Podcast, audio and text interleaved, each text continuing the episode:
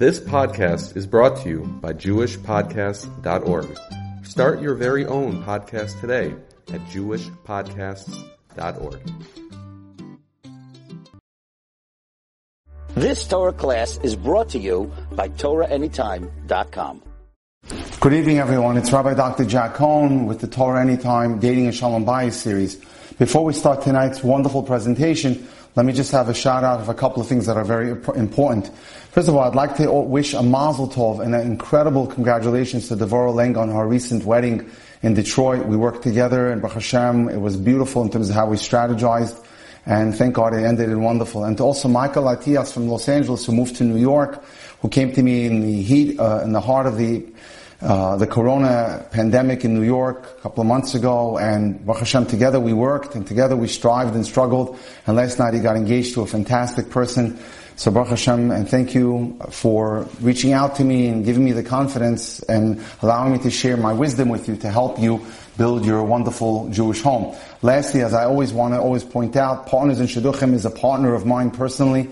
It's an incredible website. It's a tool. It's a platform for everyone who's single out there to put on, to put their profile on there and to ensure that the word is out that about you, about a friend. You can put a profile of yourself, a friend, a relative, and we're hoping and we're trying very much to get to about 5,000 people on the platform. I use it extensively when I search for potential candidates for my clients and students. So please, if you're not, if you're a single or you know of a single, and you'd like to make sure that they get the maximum exposure, go on Partners in Shidduchim and put on their their uh, information, input their profile into there, and if you can, act as their pal, the, the personal advocate and liaison, so that people know how to get hold of them. So that's an important thing. It's a most worthy organization that I really believe strongly in, and I want you to go out there and make sure that you can help as many singles as possible by putting in as many people and creating profiles for them.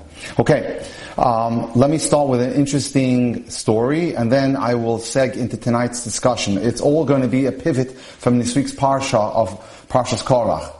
Differences between husband and wife are often the focal point for problems in mar- marital harmony or disharmony. But the reality is that every home is a blend of differences. The letter Beis or Bet, when spelled out, reads Bet, Bait, which means home. The letter bet consists of parallel lines. You know, in Hebrew, the letter bet is a horizontal line, a horizontal line, and a vertical line.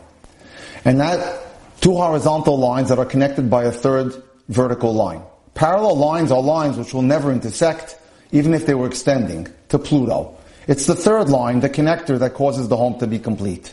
Rav Shlomo Wolbe was one of the great Musar giants or ethics giants of the 20th century says peace is the connecting of opposites. And isn't that more, there's no more appropriate analogy than to the combination or the marital connection between a husband and a wife. This was the essence of Yerushalayim, the city of peace, which is Yerushalayim, city of peace. That's what it means in Hebrew. Where the various tribes of Israel met three times a year, their very differences caused them to love each other even more. It's our differences and our ability to tolerate people's differences that allows us to get along with individuals. No one is going to be the exact replica of us. So it's our, it's incumbent upon us to get along with people that are different than us. How husband and wife can be so different and how much needs to be invested in understanding each other's nature and background can be put into focus by the following story which was related to us by the husband himself. A couple several months ago, married, was doing well with the wife always being home to greet her husband. One day the husband arrived home and his wife wasn't home. She had left no message on the answering machine and after about an hour the husband started to become concerned. After an hour and a half the wife entered the house and the husband blew up at her. Where were you? Where have you been all this time? Couldn't you at least let me know where you were and that you were going to be late? The husband then stalked out of the room in anger. A little while later, the husband came back and was ready to apologize to his wife for his blow up. After all, he felt bad for the way he behaved. He found his wife crying, tears of joy. She had grown up in a home where she felt that no one ever cared about her or even noticed her. As a young girl, she had even run away, only to return the next day to find that no one even missed her. Now that she saw how her husband actually cared about where she was and why she wasn't home, she knew that he truly loved her and that they would share a wonderful, happy life together. What for another woman would have been a traumatic blow up was for this woman, because of her upbringing, an affirmation of love. This week's Parsha, Parshas Korach, is not a simple Parsha, but its message can't be simpler. Don't fight. And that's going to be the theme of tonight's discussion, whether it's dating couples or it's husband and wife in marriage. Perhaps it's actually not so simple to distance ourselves from every crumb of discord or hatred or animosity between ourselves and others. But peace must be the cornerstone of every Jewish home. It is the week that marks our nation's Ke'erach. Ke'erach, Korach, means Kerach. It's like we're balding. True to his name, Korach shaved so many good people from Klal Yisrael, sending them into the belly of the earth. For whoever joined his rebellion was swallowed up into the belly of the earth, never to be seen again. We don't want to lose more people. Fighting eats up, eats us up from the inside and out, bringing out the worst in us. There was a brilliant rabbi called the Meshech Chochma in Eastern Europe, Rameir Simcha. And he asks, why was being consumed into the earth the ideal death for Korach and all his followers? Wouldn't it have been more powerful if there would have been left behind some sort of sign that would remind the nation of the ramification of the discord? Here Korach died. A big statue. Said at least we know about it. A place for people to pass and say, here's where Korach, the king of conflict, lies. But no, the Torah says he was swallowed up, no sign, no indication, we have no idea where he is. And the rabbi answers, that death by being consumed into the earth is the sign. It's immensely symbolic because it teaches people that when a fight breaks out, it didn't happen overnight. It was festering in the belly. The final, the outer display is only a sign that hatred had festered deep inside for a long, long time. It's a sign of a deep-rooted illness that only came to the fore at this point, to a concealed hatred that finally exploded.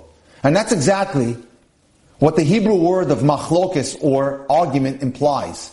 Because inside is the root called machala, which means illness, sickness.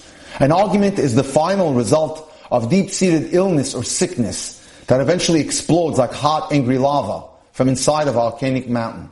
For this reason, the punishment of being swallowed into the ground, or bli'ah, being swallowed up by the earth, is the most ideal and powerful one of all for Korach. From the surface, the earth looks calm and quiet. But once a month on Rosh Chodesh, a cloud of smoke rises from the ground. And from underneath, the Gemara tells us, Korach and his followers scream, Moshe emes, v'toraso emes. Moshe is true, and his Torah is true. That's what Rabbi Bar Chana reveals to us in Gemara. The Ramban teaches us that Korach had always been abnormally jealous of Moshe and Aaron. But he wasn't able to speak against them because the nation loved them and revered Moshe and Aaron so much. After the sin of the spies and the ensuing punishment, Korach jumped at the opportunity to finally incite the despondent masses. He grabbed the opportunity when he saw it. In other words, all that time, Korach kept his mouth shut. He merely maintained the facade, awaiting an opportunity to instigate the Jews against Moshe Rabbeinu and foment the rebellion that he did. The final fight was only a display of what festered inside his heart for years. Remember that a fight does not happen overnight. If we bear a grudge against someone, it will eventually surface to the fore. The longer we let it fester, we're merely allowing it to boil a bit more until the lid just pops off. It's like the cloud that will soon burst into a turbulent storm. Don't ignore your feelings. Deal with them properly. When you address your hurts in a soft-spoken, honest manner, You'll bring the sun back to your heart and home, which is critical for when we deal with a dating partner or a husband dealing with a wife and a wife dealing with a husband. Don't allow it to fester because then eventually it'll just blow up.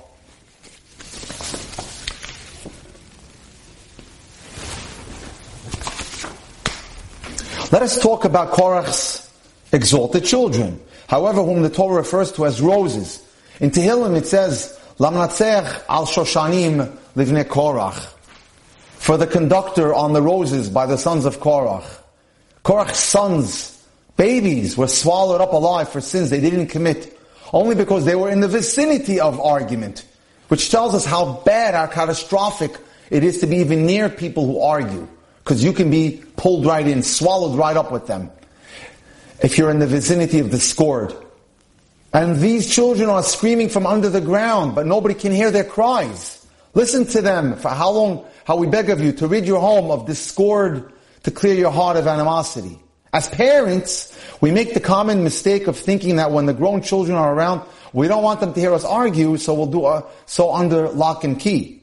But when it comes to the little ones, we think that fighting in their presence is okay. It's not. Standing in front of the baby and tossing harmful, flammable words at your spouse causes untold harm to the young child.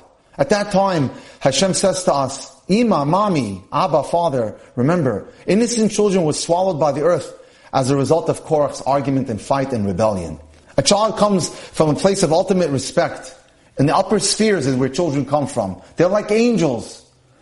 And so they can't handle the argument. A baby is still deeply connected to the upper worlds, where serenity permeates everywhere. A baby's soul can't bear the acrid acid and smell of machlokas.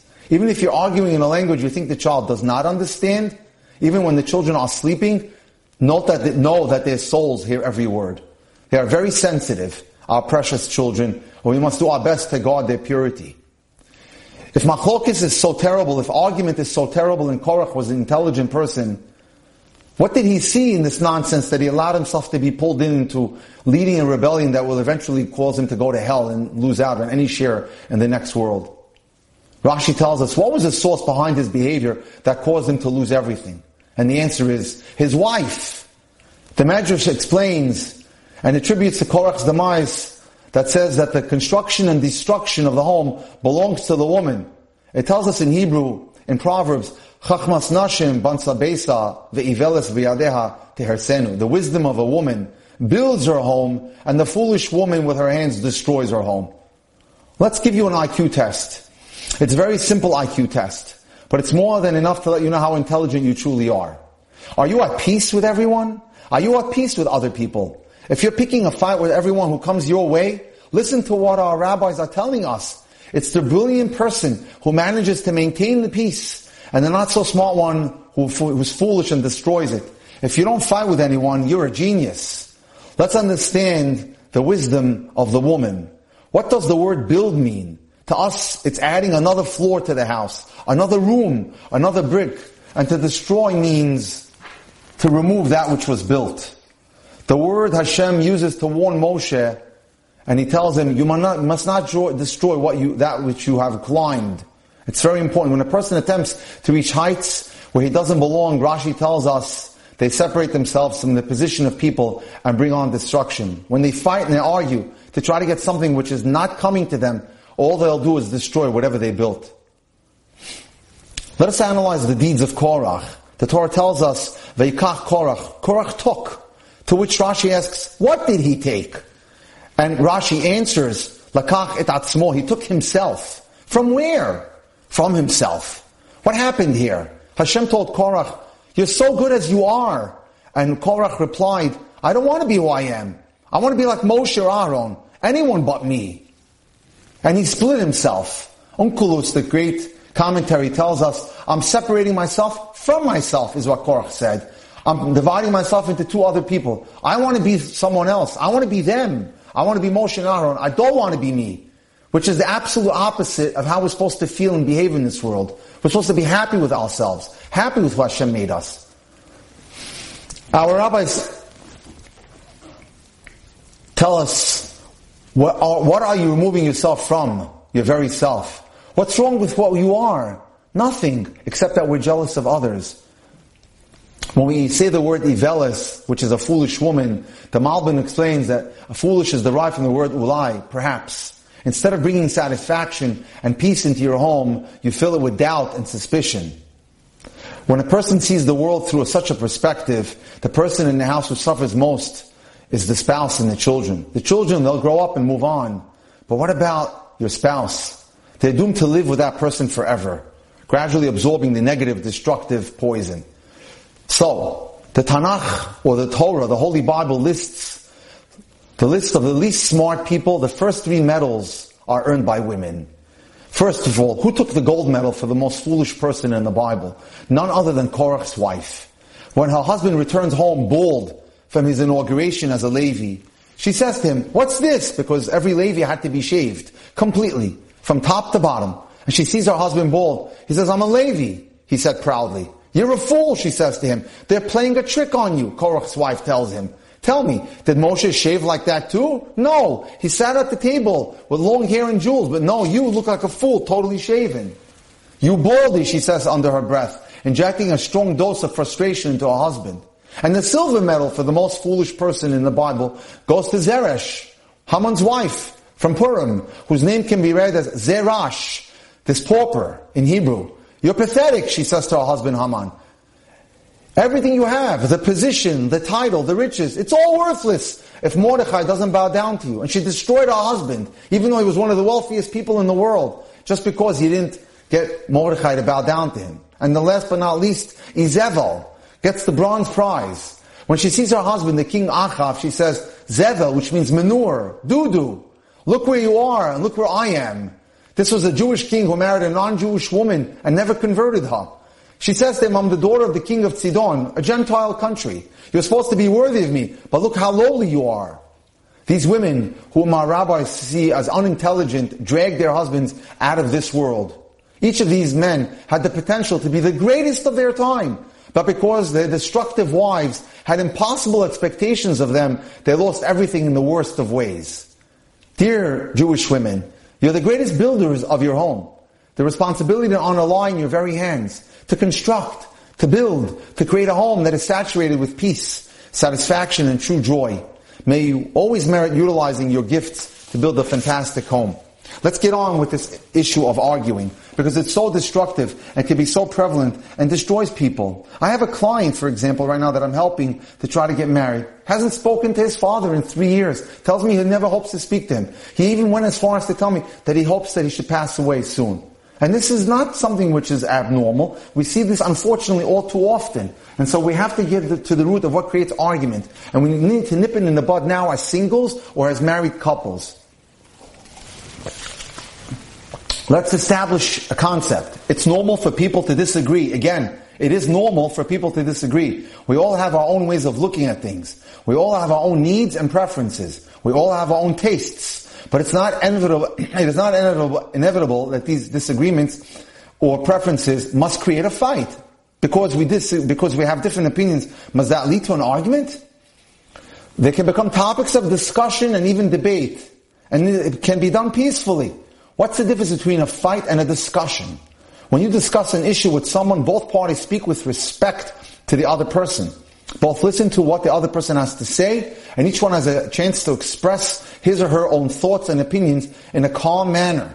A fight is when voices are raised and tempers flare. Many things that are said are inflammatory and unnecessary. Insults are thrown at one another and feelings are hurt. In a fight, both parties lose out. In an argument, both parties lose out. People will have different feelings about what exactly makes a fight. Some people who have intense natures and speak with much emotion might enjoy a lively give and take, while other people who usually speak in a calmer manner might consider that to be a fight. If either spouse in a marriage considers something to be a quarrel, then that's a quarrel. At times you will need to agree to disagree. Some people find this fairly easy to accept, but there are husbands and wives who feel much discomfort if they have different opinions on important topics, even though there isn't practical everyday difference.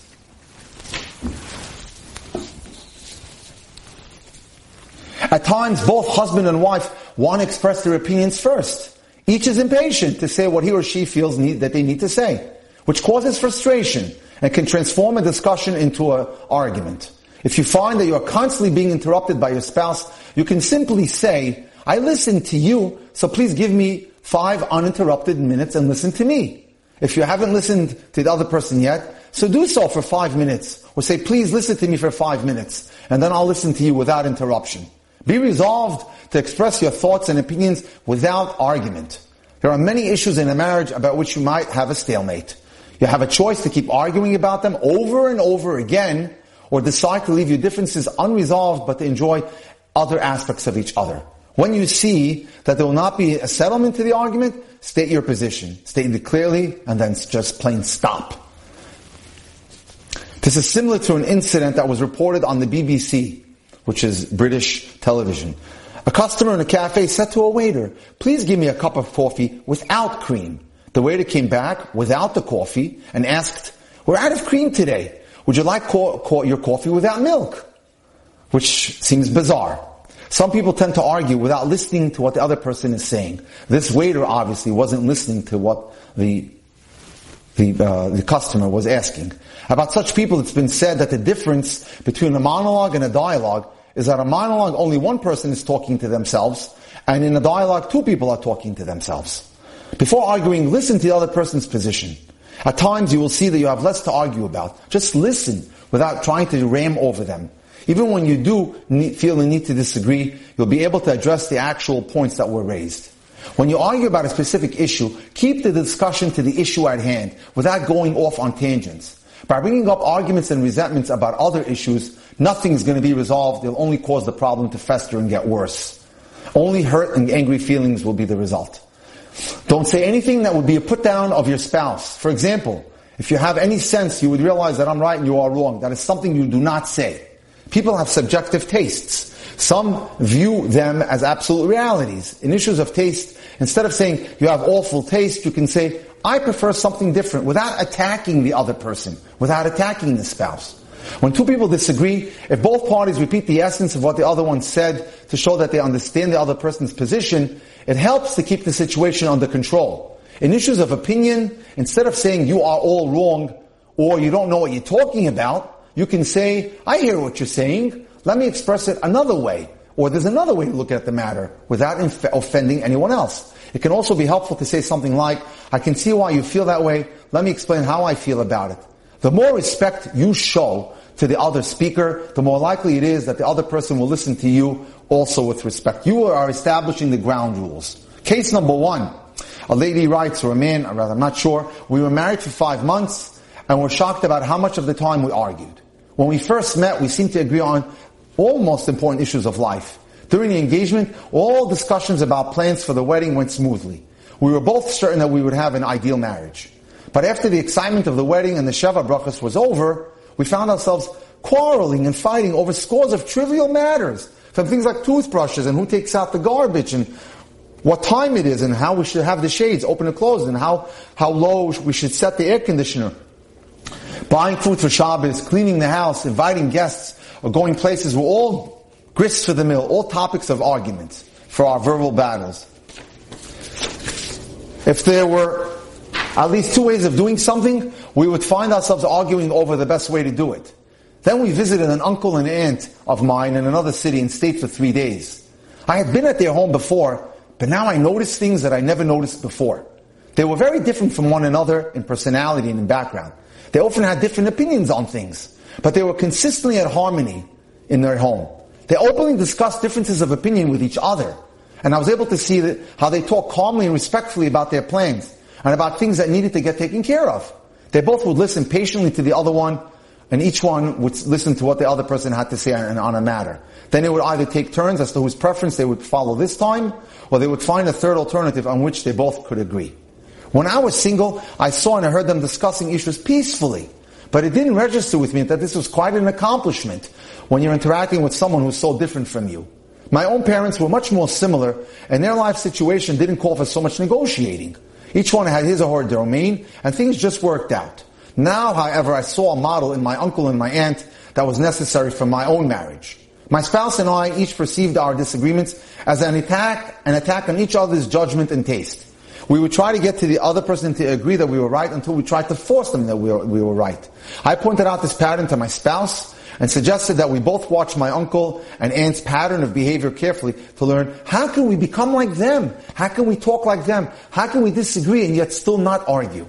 I saw that this was the beginning of my work because we had an immediate argument on whether to test this out. I don't think it's proper for us to discuss the way they communicate, my spouse said to me. Why not? I asked. It's an invasion of their privacy. I'm not suggest, suggesting we eavesdrop, only that we listen to how they speak to each other during the meals we have with them. They see us sitting right in front of them at their table, and they don't seem to mind that we're listening to what they're saying. I'm 100% sure that if I ask my aunt and uncle if we can learn from them, they would both be thrilled to help us out. But I don't feel a need to mention it to them. My spouse agreed with me. I was proud of myself for the way I handled that discussion. Previously, I would have gotten angry and said, you don't care about our marriage. You want to keep fighting and arguing. Don't you? This never went over too well, and I desperately wanted to change things. I'm grateful for the Hashgacha Pratis, or the divine supervision of having role models for those three whole days, which ended up completely transforming our marriage and stopping the discord. Case number two. My wife and I would fight like cats and dogs over both major and minor issues. As soon as one of us said something the other didn't like, the battles began. We were quite well off financially. We had money, and this was part of our problem. We had enough money to buy many of the things we wanted, but we argued over all the details. We had differences of opinion about which organization should receive donations. We argued over how many guests to have for Shabbos. The list went on and on over all the things that we argued about. But we received a loud wake-up call one day. My wife and I were in the middle of our daily round of arguments. The telephone rang, and listen to what happened. On the other end was someone who had a complaint about a business deal we had made together. If I had been in a positive frame of mind, he writes, I could have handled it smoothly. The man was upset and I could have calmed him down. But the argument with my wife had aroused my anger already. I told the person who called me, you're an idiot if you feel you could win a lawsuit if you sue me. See if I care. I guarantee you, I'll definitely come out on top and beat you in court. My challenge was effective, but not in the direction that I wanted. The fellow raised his voice and said, we'll see who's the real idiot here. I'll see you in court, buddy. I had to hire an expensive lawyer, and the case dragged on for two years, and it cost me over $200,000 in legal bills. All because I was angry at the time that I took his call, and I was fighting with my wife. Even though the lawsuit was so stressful, it brought my wife and I close. We now had a common enemy and we stood together. We both saw the harm of how our angry arguments had cost us hundreds of thousands of dollars. And we decided to take it upon ourselves to be careful to speak respectfully to each other even when we disagreed.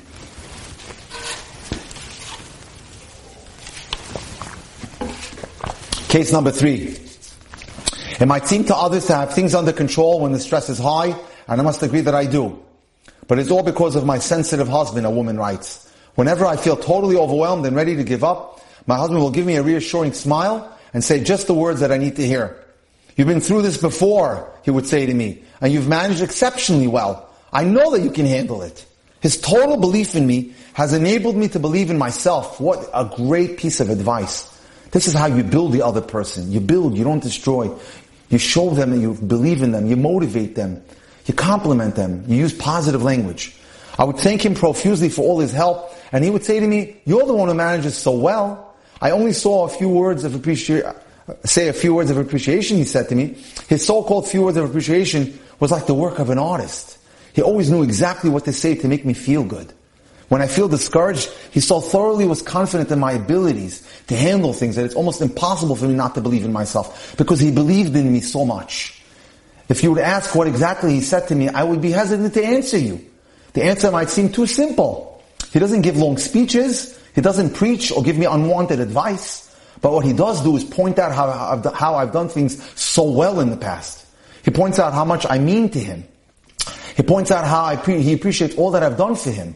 When I ask him such as, he just smiles and says, if I would start giving specific details, I'd be taking away from the totality of all that I owe you. Come on, I would protest. You're so confident and competent. You don't need me. I only seem like that on the outside, my husband would say in all sincerity. But I know that I wouldn't be able to do all that I did without you. Your essence is precious to me, he would say. It's not just this thing about you or that thing. It's your entire, entire entirety, he would say to me, that makes my life so great. When he says things like that to me, I'm touched on a deep level. I find it hard to believe that I mean so much to him. But I see that he's sincere in everything he's saying to me. I do believe in him. I do think he's the greatest, but I don't think this way just in order to make him feel good. I think this way because it's the truth, it's the emes. And I guess that's how he feels about me. It wasn't like always like this, however. In the beginning of our marriage, we argued. And we fought quite regularly. It took us a long time to get used to each other's habits and idiosyncrasies. Ladies and gentlemen, it's important to point out, you don't start a marriage perfect. There's going to be stuff. But what we can learn, what's the message from these stories, is that if you put your head to the ground, to the groundstone, and you work on it, you can change anything. Where there's a will, there's a way. There was a turning point in our marriage, and for this I'm thankful to my husband. We were in the midst of another one of our typical arguments. We both were feeling bad about what the other person had said, when all of a sudden my husband said in a very emphatic voice, that's enough of this already. I was taken by the way he said it. He had enough of the arguing. And then he went on, I've been thinking lately about our marriage, my dear. We're causing each other so much pain and for no reason. We both love and care about each other. let's agree to discuss any disagreements we ever had in a mutually respectful way. Suddenly he had an epiphany. I was thrilled to hear this. Of course, I agreed with my husband. We were both committed to overcome any negative feelings that we had. We were committed to treat each other the way the Torah requires. And since we were both dedicated to improving our marriage, we did. My marriage is now so wonderful that it seems like the rough part was from a different lifetime. As I think in retrospect about the early part of our marriage, I recall the thoughts that went through my mind. I remember that although my marriage was a constant struggle, my spirit was unbroken because I knew that there was promise of renewal. One can always change. I felt at the core of my soul that Hashem had a purpose for me in this world. Oh, how I wished at the time I knew what was my purpose. I had many unanswered questions, but the big one for me was, for what purpose did I suffer so much in my marriage? What can I do with the knowledge that my experiences have given me? Now I know at least partly why I suffered. We started out with a rough marriage, and we transformed it into one of spiritual beauty. I'm able to give encouragement to young women whom I meet who seem to be suffering in their marriage. I realize that everyone's situation is different. But I believe that many other couples are like us. Once they learn how to disagree with mutual respect, they can begin to bring out the best in each other. When you do this, you don't need to work on your marriage. Your appreciation for each other makes you both feel good about each other and about yourself. And so it's important to seek win-win solutions. We all have needs. We all have wants and wishes. It's normal that our needs, wants, and wishes will sometimes clash with those of the person to whom we are married. Just as a couple can disagree peacefully, so too can they work out win-win solutions. There are solutions, these are solutions that you work out together in a way that both your needs are met and your spouse's needs are also met and satisfied, you're both satisfied with the results. When either a husband or a wife tries to ensure that only he or she will win, this is not going to be a win-win. It's going to be a win-lose. Or even lose-lose. Unless both the husband and the wife feel that the other wants him or her to have his or her needs met, these are likely to be, they're likely to be hurt feelings and neither will be happy. Be willing to make a sacrifice. We all know that you have to give up something in order to get something. The question for you to keep in mind is, how can I have my needs met while at the same time my spouse also can have their needs met? Definitely this takes more work than just one party being satisfied. But all the efforts exerted in finding such solutions are a wise investment. What can I do to ensure that not only are my needs met, but my spouse's needs are also met? In some situations, a win-win solution might mean that this time one of the parties gets his or her way, and the next time there's a disagreement, they get the right of way. We can negotiate an agreement that both would find acceptable.